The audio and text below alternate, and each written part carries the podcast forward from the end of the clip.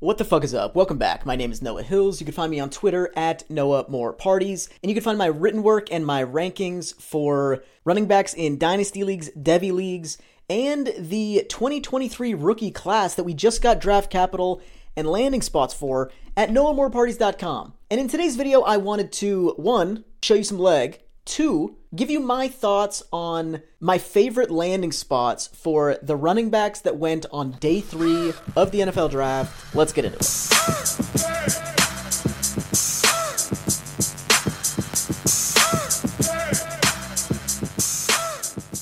Number one, clearly the the biggest winner of these running backs on day three was Roschon Johnson. He got selected by the Bears in the fourth round, pick 115 overall taken nearly 30 picks before any of the other running backs who went on day three. Like he was just obviously the RB1 for the NFL um, on day three, at least. And he ends up in a spot where David Montgomery is gone, Khalil Herbert is there, and he's been one of the really one of the most effective runners in the league on a per carry basis in each of the last two seasons, especially last season, from like an explosive output standpoint. Just super efficient last year. I think he, he averaged close to six yards per carry. I think it was like 5.67 yards per carry. Ridiculous. Khalil Herbert is a beast on a per touch, per carry basis.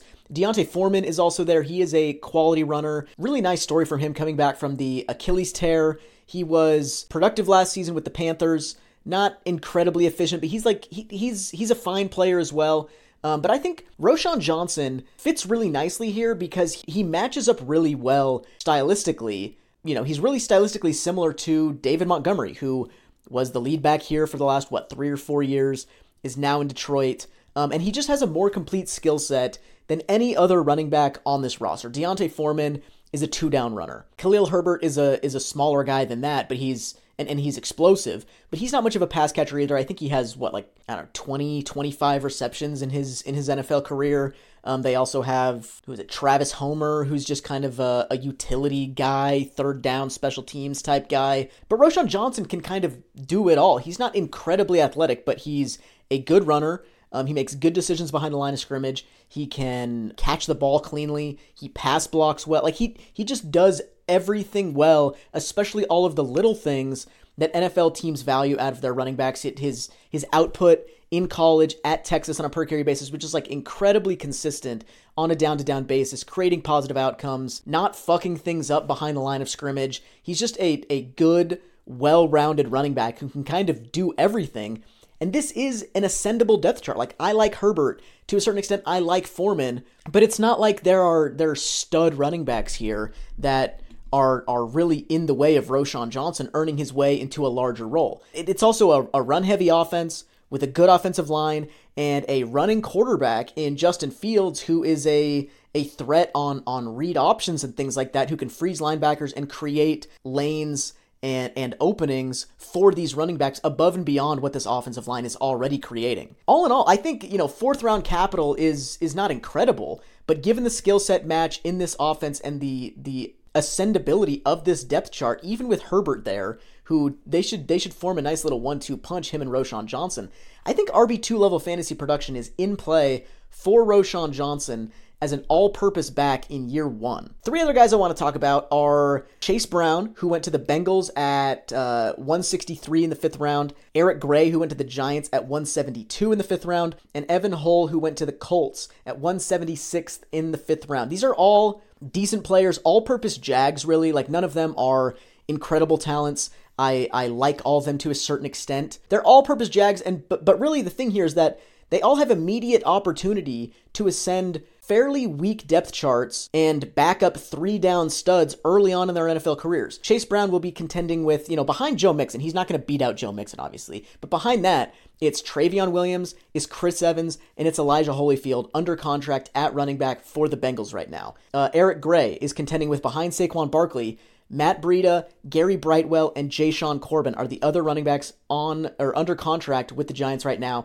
And Evan Hull behind Jonathan Taylor is Zach Moss, Darrynton Evans, and Deon Jackson. For Evan Hull, you know, Zach, Zach, Moss isn't that good, but he's, you know, kind of purely a, a two down runner. So I, I, don't know if, if Evan Hull has an opportunity here to be like a, a strict handcuff. That's that's not out of play. But even if he doesn't become the strict handcuff here, he could be the go to like third down receiving back in this offense that has had you know, Nyheim Hines and, and Shane Steichen comes from an offensive system that has had, uh, you know, Austin Ekeler and Kenny Gainwell in the past. Like this, this offensive coaching staff has had guys on their teams that they've used as pure receivers before. Evan Hull is an athletic dude who is incredibly productive through the air last season with Northwestern, like 55 receptions, running a relatively advanced route tree. He was pretty much the offense there. So he's a, a dynamic receiving threat. I could see him stepping into a third down role pretty immediately this season if you know even if he doesn't become the handcuff to Jonathan Taylor. And then Eric Gray, like I would be shocked if Eric Gray is not the main breather back behind Saquon Barkley. Matt Breed. This is the story of the one.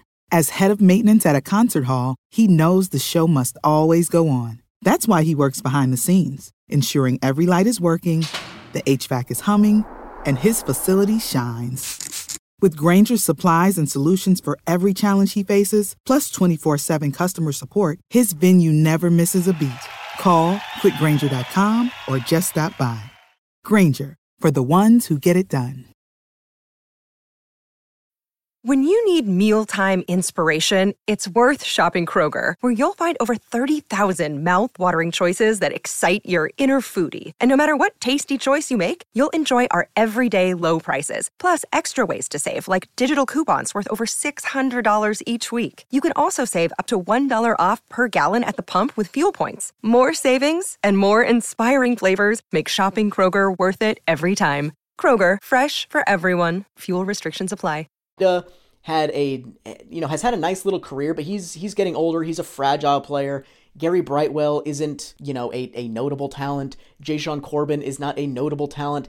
Eric Gray can do everything decently well. He can catch passes. He can make guys miss. He can run outside and between the tackles at a at a competent level. He's not he's not an incredible talent, but he's he's a decent little player in kind of all facets of running back play.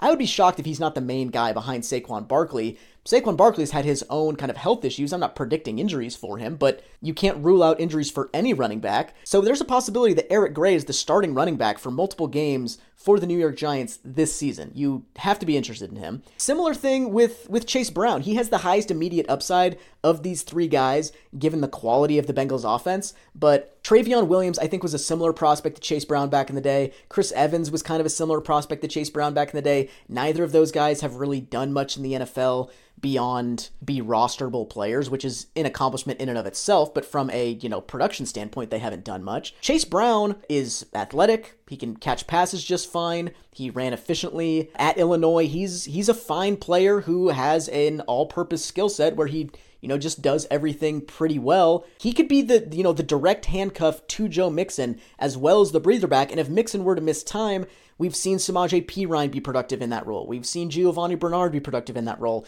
The next guy in line for that could be Chase Brown. That's very interesting. And the last guy I want to talk about, you, you already knew who was going to be Zach Evans with the Rams in the sixth round at pick 215. The free fall here was always an you know was always a possibility given the lack of production, the nebulous character concerns, you know, kind of the, the injury concerns and things like that. But on the field, Zach Evans is one of the most talented players in this running back class, in my opinion. Cam Akers had a really nice finish to last season. He strung together like three straight 100 yard rushing games, I think. You know, at the end of the season, he, he kind of had finally put it all together as being a both an efficient runner on a down to down basis and a consistent runner on a down to down basis. He was a quality runner of the football, really for the first time in his career last season. And it's tough to feel confident in Sean McVay's like decision making processes with running backs at like really at all.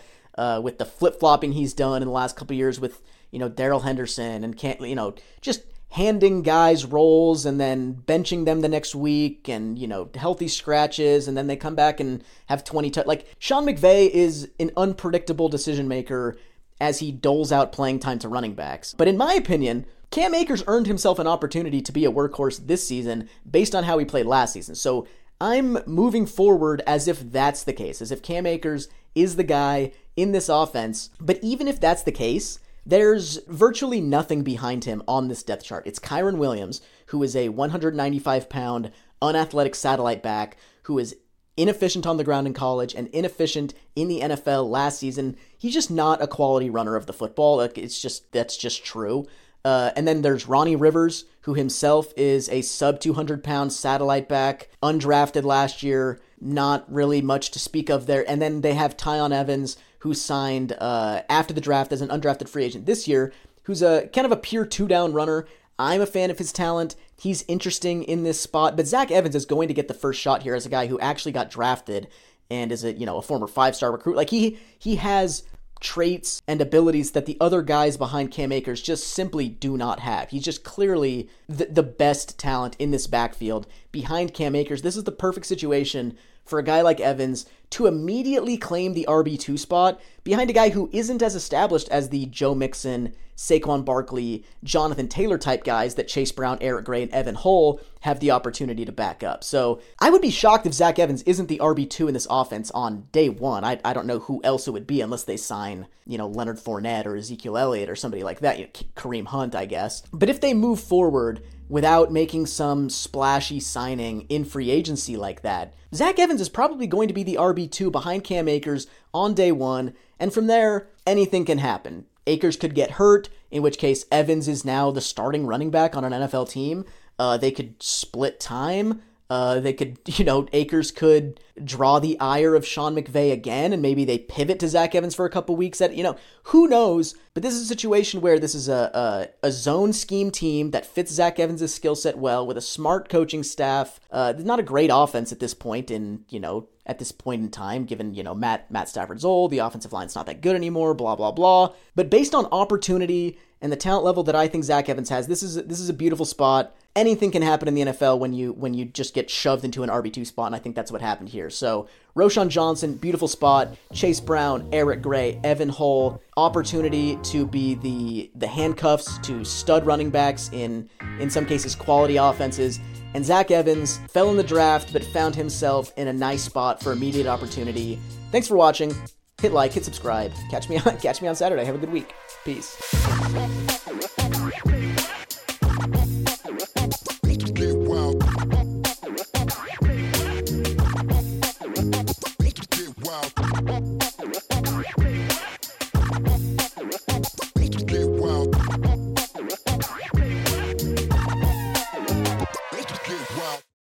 This is the story of the one. As a maintenance engineer, he hears things differently. To the untrained ear, everything on his shop floor might sound fine, but he can hear gears grinding or a belt slipping. So he steps in to fix the problem at hand before it gets out of hand. And he knows Grainger's got the right product he needs to get the job done, which is music to his ears. Call, clickgrainger.com, or just stop by. Granger, for the ones who get it done.